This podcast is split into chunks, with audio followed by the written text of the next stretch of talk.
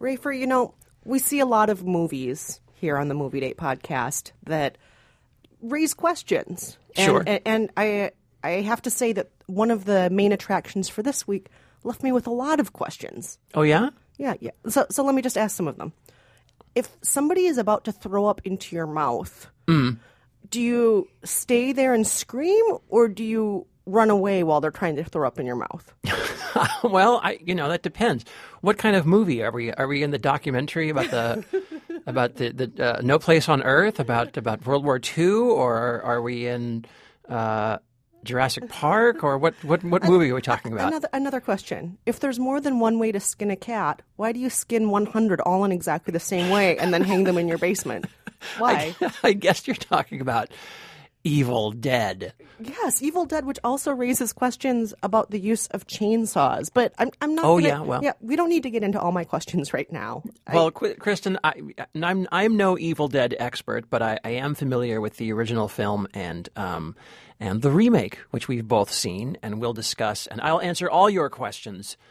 Plus, uh, we'll talk about Jurassic Park. We'll talk about No Place on Earth, the documentary. We don't talk about enough documentaries, but we will. No, no, but we definitely should this week. Yeah, we've got a, we've got one for you this week. Um, and uh, why don't we why don't we get to that? Let's introduce ourselves. I'm Rafer Guzman, movie critic for Newsday. And I'm Kristen Meinzer, producer for The Takeaway, and this is Movie Date.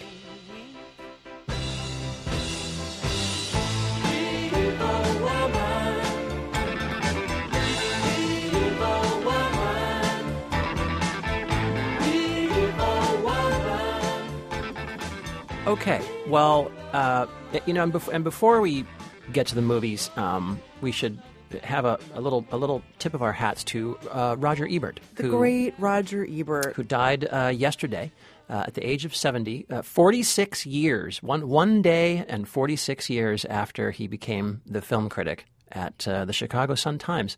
So you and I are going to talk about that on the takeaway.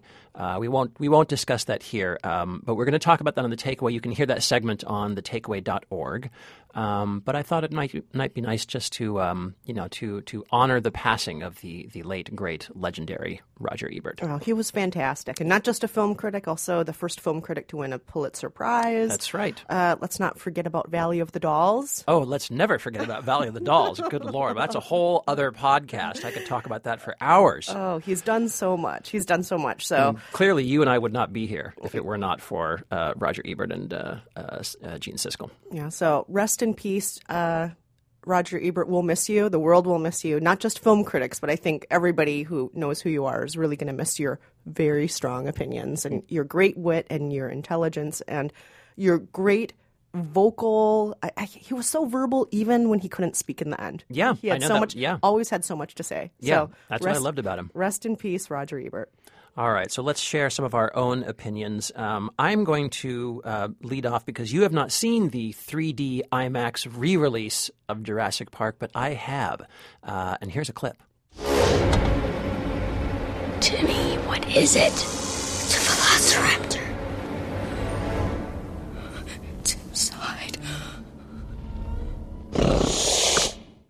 Ooh, Jurassic Park. Now, were you a fan of the film when it first came out? Of course, wasn't everybody in America? Right, who wasn't? Yes, I mean, come on. The premise of it's fantastic. We have this idea that all you have to do is find a few little cells of this and merge them with a little bit of that in the lab, and look, we have all the materials to make dinosaurs. We've cloned a dinosaur using a little, and we'll fill in the gaps with a little bit of fresh frog DNA. yeah, Um, which correctly should actually be bird DNA, not frog DNA. Well, of course, right. Um, something that uh, uh, paleontologists were very angry about back in 1993 when the uh, when the film first came around. Stephen Jay Gould, uh, the paleontologist, wrote a, long, long diatribe in the New York Review of Books in 1993, talking about how you know f- fulminating against this film. You know. And, Frogs are, are, you know, amphibians. Dinosaurs, you know, are reptiles. This is not going to work.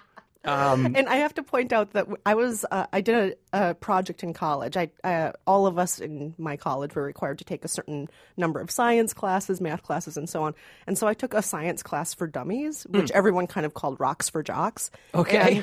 And, um, and we each had to do a presentation on paleontology during this course, and my presentation was all about the problems with Jurassic Park. Oh, and, wonderful. And I remember presenting the movie, and every time there'd be a clip on, I just like get so caught up in the movie, and then I'm, oh, that's right, I'm supposed to be telling you this thing about the Paleozoic era or whatever. And then, Right. Yeah, but I, yeah, I always like this movie. I like it as a teaching tool. I like it just because when you have a Dixie cup of water and you're staring at it, you're kind of hoping a dinosaur will come up behind you. and the- water will start rumbling, Yeah. and you'll know Yes. it's the T Rex. Yes. Um, well, so I watched this again um, in 3D and IMAX. You know, as as you know, Kristen, I'm not a huge 3D fan. I think I, I can take it or leave it. But as conversions go, I will say this is pristine. It is crystalline 3D. There's not a glitch to be seen. It looks fantastic. Better They- than Top Gun 3D, huh? but you know what? I didn't see Top Gun 3D. sadly, Oh, That's right. That's sadly. right. So Oh, lucky, lucky you. I don't know if they did a better job, uh, you know, with uh, with uh, the pecs in uh, Top Gun than they, than they did with the claws in Jurassic Park. But you know, this is one of these really painstaking conversions where they hand drew, they hand traced every little image and every little piece of the of the film to uh, decide what was going to pop out, what was going to stay back. So there's there's no glitches in it at all. It looks great. Um, Did it add to the story? Did it make things feel more intense? Did you feel more terrified when a No. dinosaur was breaking into your kitchen and all you have is a ladle? No, the the magic the magic to me is still in the storytelling. It's still in uh, David Koepp, who's this, one of the co-screenwriters, David Koepp and Michael Crichton, who wrote the book. They wrote the screenplay. This the script is so smart. Steven Spielberg just in top form, and I know that like the you know the critics have always uh, cri- have always carped on Steven Spielberg for being kind of a, a little boy playing with green army men and moving miniatures around and not having that much else going for him, but. I mean, when he when he is at his most kinetic and everything is working, and you've got all this crazy coyote versus roadrunner stuff happening with the the kids are trapped in the car, and the car is trapped in the tree, and now they're out of the car, but the tree is falling down, but the the car is falling down branch by branch, coming down on them, and then it lands on top of them at the end. It's so Warner Brothers cartoon, but it works so wonderfully, and it's so much fun, and and what a great cast! Uh, Jeff Goldblum is Dr. Ian Malcolm, the swaggering rock star chaos theoretician. What a great character. The whole thing is just great, and I was so pleased to be sitting through it. And here is my prediction. It's too early to tell, but looking ahead, looking ahead at the summer schedule, this may well be once again the best film of the summer. Really? You know, Oh it just there's gosh. it's just the entertainment value is just so high. It's so much fun. Wow. So I'd really recommend that. I gave it three and a half stars oh, that's fantastic. Yeah. Oh, I that's would- great. yeah. Okay. And Well, uh, you know what? Again, 3D or no 3D, IMAX or no IMAX, it's just worth going into the theater and, and seeing it once again. all right. Well, I'm going to have to check that out again. I Yeah. loved it the first time. I right. really, really, really loved it the So good time. date. I recommend that you take a date to Excellent. Jurassic Park. You can you can clutch him and scream. Ooh, I love doing both those things. All right. So uh, so we'll, we'll move on and we're going to um, discuss uh, a completely different film, uh, the one that you were not apparently talking about earlier in the podcast, uh, No Place on Earth. I used to go with my grandmother to get some drippings. A glass of water was for a family for a day. I was once so thirsty. I got out of the cave. I say, even if they kill me, I have to go to a well somewhere. Oh, no place on earth. So Kristen, do you want to tell us a little bit about what this film is about? Yeah. So this opens with a spelunker who decides to go to the Ukraine to look into his family heritage. And while he's there, of course, explore some caves because he's a spelunker. And while he's exploring, he comes across some evidence of humans in a cave, but not ancient humans. We're talking humans within the last 50 to 70 years. Right. Buttons, ladies' shoes, Yeah, shoes. All sorts of things that say someone has been in this cave, and not just someone, several people have been in this cave, maybe in the last 50 to 70 years. He does some research and he finds out that 30 people were surviving in this cave for a year and a half during the Nazi occupation. And he learns their stories, and those people appear on screen in this documentary, now much, much older Yes. um, looking back on how they survived, what the cave meant to them, and um, it, it's just a story that's very different from a lot of other Holocaust stories we hear. Yeah, it's pretty remarkable. Um, I I think they spent something like uh, four or five hundred days total in caves. They moved from a couple caves, I think, maybe maybe three, at least two, maybe three in total, uh, because they would occasionally get found out. Somebody would rat on them, or you know they'd, they'd get spotted by a local villager, and then the Nazis would come in and they would, you know, uh, uh, come in and either remove them or they would try to bury them uh, and pour, you know, pour uh, dirt into the into the mouth of the cave. They always had to make sure they had an entrance and also a, a secret escape. Yes. Um, pretty incredible that they were living down there.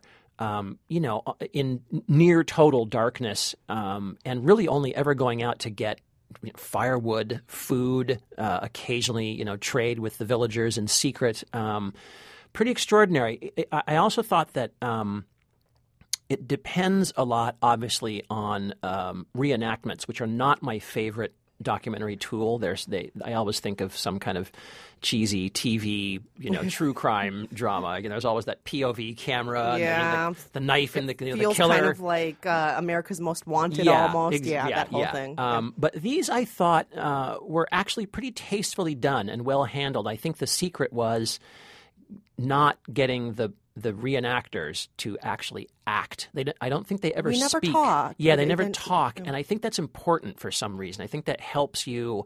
It, it maintains a distance. It, it's not trying to fake you out and, and pretend like this is a feature film in a way. Yeah, it, it reminded me a little bit of. Did you see Man on Wire? yes, uh huh. So do you remember Man on Wire? They did the Yes. same thing where they had reenactments, but you never actually heard them talk. Correct. Yeah. That's right. A good point. Yeah, I'd, I'd forgotten about that, but you're right. It's very similar technique. Um, but I liked the movie. I thought it was really good. Um, a really, you know, really interesting. Um, some really uh, uh, heartbreaking testimony from some of the little kids who are now, you know, uh, el- elderly people. Mm-hmm. Um, you know, the the one the one guy who. Um, you know, was uh, was beaten and, and, and punished for stealing food because he was so hungry, uh, and you know, remembering Oh, yeah. it now and, and crying. Um, it's uh, I don't know a lot of that a lot of that is really moving. Um, so I liked it. I mean, you know, it's a little strange to say that a Holocaust documentary would be a good date, but um, but it is for a, for a certain kind of date. I would say. Well, I would say that it. I do like that it's a story we don't hear. I mean, the closest thing I could even come up with was Anne Frank.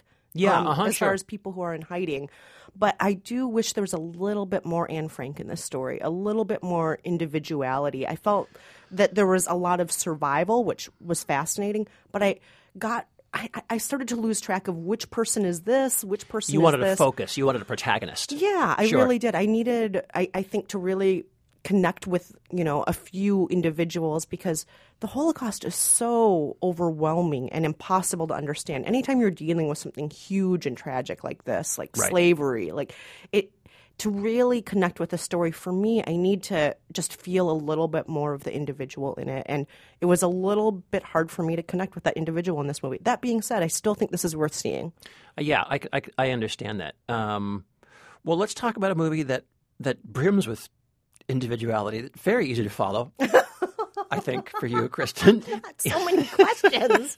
so many questions. This is Evil Dead. Mia, put the gun down. Put the gun down, please.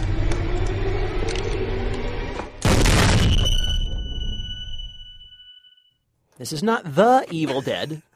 That was the 1981 original horror film by Sam Raimi. This is just Evil Dead. The Hold remake. on, But I- is the remake. But okay, so I brought a friend with me to Okay. this screening. You and I didn't go together. I brought a friend with me, and he was saying there were two Evil Deads, and then there was a sequel to the second Evil Dead. And the first Evil Dead was a very serious horror movie. The second Evil Dead was kind of more comedic and tongue in cheek.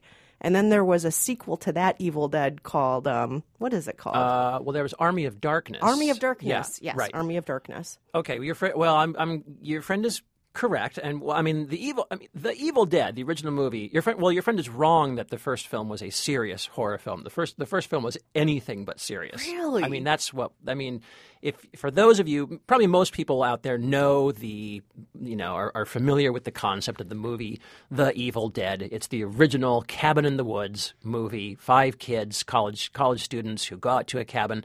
They discover a a creepy, possibly ancient book.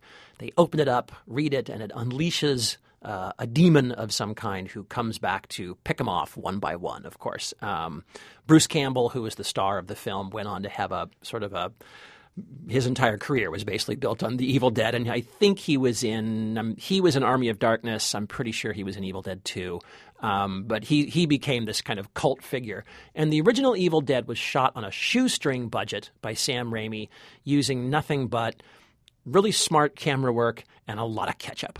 and, that, and that's and, I, and I'm and I'm pretty sure toward oh and some and some and some Gumby level claymation and also um, I am pretty sure some Quaker oats at, Oh. at the very end. Oh. I'm almost positive those were Quaker oats, Oh, Um, I think I know what you're talking about. and it is fantastic. It is hilarious. It's just it's just super creative, low budget in the best possible way. It's funny. It's gruesome. It's uh, it's smart. It's clever. It's imaginative, uh, and it just has this great sort of kid with a kid with a a, a couple of finger puppets acting out you know a horror film kind of feel and it and it just it has a life to it. So here's the here's the remake you know uh, what is that tw- how many years is that? 81 30 something years later? 32 years later?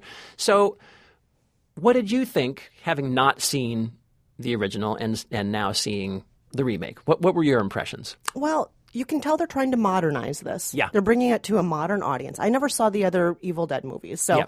um, in, in this case, we have a young woman who's trying to kick the drug habit. She's going cold turkey. So, there's that added element while they're in the Right. woods. She's with her brother, with some friends. Five of them are in the woods, miles from civilization. Of course. And how many of these crazy things that she's doing are because she's going through drug withdrawal? right So you have that added component to it. You- Right. You, of course have this book of evil, which Yes. Is saying don't read out loud from the book of evil. It says right there. scrawled and scrawled in, in red angular English. letters. Don't leave this book alone. It's wrapped in barbed wire and plastic and a bunch of other things saying do not read. And it's surrounded by hundreds of dead cats hanging Yeah. from the cellar ceiling. Right. There are a million reasons why you're not supposed to read this book. And so I'm not sure if that was in the original movie either, if there were a bunch of dead cats. Still don't know what the dead cats are about. I have no idea what the dead cats Yeah, are about. Yeah, that's a good question. Yeah. Um, as for the throwing up in each other's mouths, Rafer, you warned me there was going to be throwing up in mouths. It has Um, to be. I mean, yeah. that, that was that was that was the that was the best part of the original Evil Dead is that no, is that no matter what was happening, somebody was screaming while somebody else was throwing up in that person's mouth. That was the that was the best part of the whole film. And and and Sam Raimi just never tired of that trick. He probably uses it six times, and it just gets better every time. So there's throwing up in the mouths in this one, Yeah. and I'm just like, why are you still screaming? Why aren't you like moving your head aside? Close your mouth. Close your mouth right now. Don't keep your mouth open. there's a lot of chainsaw questions I have. I didn't know chainsaws worked in the rain. I don't know if that's fictional, if that was just Oh, like I bet you. I bet you they work in the rain. Don't you you, do, think? even under those circumstances. They're for lager. Oh, uh, uh, well, yeah. That that particular kind of rain, I don't know. They're- yeah. I mean, there's that's unusual rain. Unusual rain. Yeah. Unusual rain. Well, you know, I don't know, but uh, but how how did you like it? Did it work for you as a horror film? Did it did it entertain you? I did not What? think it was comedic in the slightest. I just No. thought it was terrifying and gross and scary, and it reminded me of a lot of other movies. I, I The Exorcist. The yeah. 127 Shining. hours. Yes, 127 hours. reminded me of so many other movies. yes. and Texas um, Chainsaw Massacre. I mean, you, the list goes on. Yeah. Yeah, so I, I would say um, just as far as an all-out scary horror movie, I think it succeeds. Oh, okay. for being scary, but not comedic. No, No, no, no, no Oh, I- comedy yeah. here. No, And I, I thought it was. I thought the movie was junk, and I, and I, and Oh. it, yeah, I, I mean, you weren't and, scared at all? Did you scream at all? No, I No didn't think. I thought it was. Here's here's one thing about the original Evil Dead. It's a 90 minute movie, right, or maybe 85, and it's there's no story. There's no story whatsoever. Just five kids. Hey, everybody, let's go to a cabin. Okay, now we're in a cabin. Oh no! The, you know, the, the the demon comes out and everyone starts getting torn apart. Great, perfect. Less is more. In this movie, I just felt like they wanted to Hollywoodize it up you know, elaborate on the script. They invent this the junkie story, the dead mom backstory. The one guy is a school teacher. The other the other chick is a nurse. They have to. Uh, we should mention that the the uh, the brother of Mia is is uh, Shiloh Fernandez, the uh, the actor who is in um, uh, Red Riding Hood with Oh, uh, yeah, Amanda. Seyfried. Um, he's I think kind of the only sort of major face that people will recognize. I think in this movie, but. All this backstory, and and then so now what you have to have are all these moments of pathos and reconnection and symbolism and closure, and I'm just like. You know what I want? I want more Quaker oats. I want I want more ketchup, more Quaker oats, and I want and I, I don't want all this. I don't want these these these violin moments in my in my goofy horror But- film. But Rafer, what if the violin moments are punctuated by people cutting off parts of their own faces? With, But it's but you know it the movie doesn't earn doesn't earn the right to do that because it's not funny, silly, and scary. It's just then it becomes just another splattery kind of horror film that we've seen for the last 30 years since the original Evil Dead. It just you know what it feels like even though it's the official Evil Dead remake, it just feels like an Evil Dead ripoff. And, you know, just sort of slicker, a little more money, but not as inventive and not as interesting. And I just thought it, it just, it was a bummer. And, and apparently Raimi, you know, supposedly handpicked or at least approved uh, the director, uh, Fede Alvarez, who's uh, from Uruguay, I think, and he's a newcomer. I think this is his first film. So supposedly this was Sam Raimi's handpicked choice to, to take over the franchise, which I don't buy. I think Sam Raimi just, you know, wrote the check and was like, all right, great, you know, do this for us.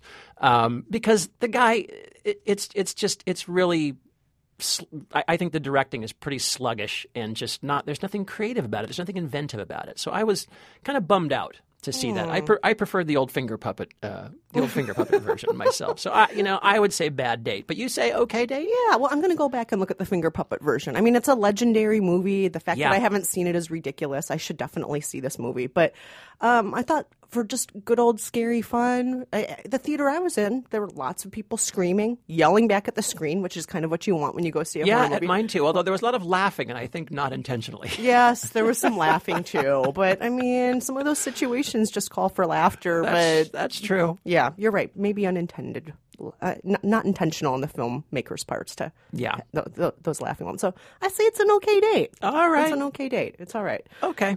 All right. So let's get to trivia, huh? Yeah. All right. So last week we asked in honor of movies based on toys and games because we were talking about GI Joe last week. We asked most of these movies crap, right? Yes. Based on most a- toy-based movies not so good. based on a toy or game, it's crap. But there was one movie that we could think of that was co-executive produced by an Oscar winner, and it stars three Oscar nominees based on a toy or game. And here's a clip. Dear Dad, here at home things are hopping.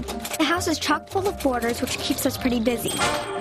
And Rafer, the right answer? That's Kit Kittredge, American Girl. Yes, all you folks out there who have your American Girl dolls, who go to the American Girl Cafe with your American Girl dolls and have your American tea and you read the little books that come with your doll. Yeah. This is Kit Kittredge, Depression era, Right. making it work. Abigail Breslin, dad's off going to the soup kitchens, mom's turned the house into a boarding house, and it's it's a really great movie actually. Stanley Tucci is in it. Uh, Julia Roberts uh, Jo- co-produced. Yeah, Joan Cusack stars in it. Right, And- Joan and Cusack, I and forgot. I have, I have to say, I really loved that movie. It is actually a pretty good movie for a, for a kids movie, and I, I feel like you don't see enough good kids movies. As listeners perhaps know, I'm constantly railing against the quality of children's films. This one was actually quite good, really good cast, a pretty endearing story. It has a very kind of golden age, sentimental but convincing quality to it, as I recall. I and again, great cast, and uh, I actually liked the movie a lot. Yeah, and and I have to say also for those of you who like Thirty Rock, Jane Krakowski's fantastic. Oh, in yes. this movie Oh, too. she's great. She's, She's just great in this. But we also asked a bonus trivia question, which we've been doing lately on Facebook.com slash Movie Date Podcast. So we put out a bonus question this week, which is again in honor of GI Joe. What film based on a popular toy or game? Has three different endings. We got a ton of right answers, but the first person to call in was Greta. Hi, Kristen and Rayford. This is Greta from Nashville. The answer to your newest trivia that was just posted is Clue. And I know this because I saw it back a long time ago, but I also just watched it with my five neighbors who are brothers and sisters the other night. None of them had seen it before, and they were completely delighted. So they're between the ages of nine and 16, and they're wonderful. So the Michael kids and I are, are telling you Clue. Love the podcast. Thanks. Bye. Greta, you and those kids. The Michael kids. Yeah, thank you so much for calling in. That's that's uh, absolutely the right answer. And we just love to hear people's stories about who they're watching their movies with. and- Right. Yeah, that, that's great. Who who's who's re-renting Clue? Greta and the Michael kids are renting Clue. Well, all right. Anyway, rock on. Um, okay, so I have a Jurassic Park question for listeners. I think someone is going to get this question. It's very simple. What star of Jurassic Park went on to become a regular on the NBC sitcom Seinfeld? Hold on, what show? It's, Sein- it's called what? Seinfeld. Seinfeld. don't know if I've heard of it. Not sure I know that show, right? You know the one with Jerry. oh, yeah, yeah. Okay, okay. I That think, I- one. I, think I've heard of that. So Five what- friends all living in an apartment That's together the in one. New York. That's the Yeah. one. That's the one. all right. So if you know the answer, what Jurassic Park star went on to become a regular on Seinfeld, give us a call. 5717 Movies. Or log on to facebook.com slash movie date podcast.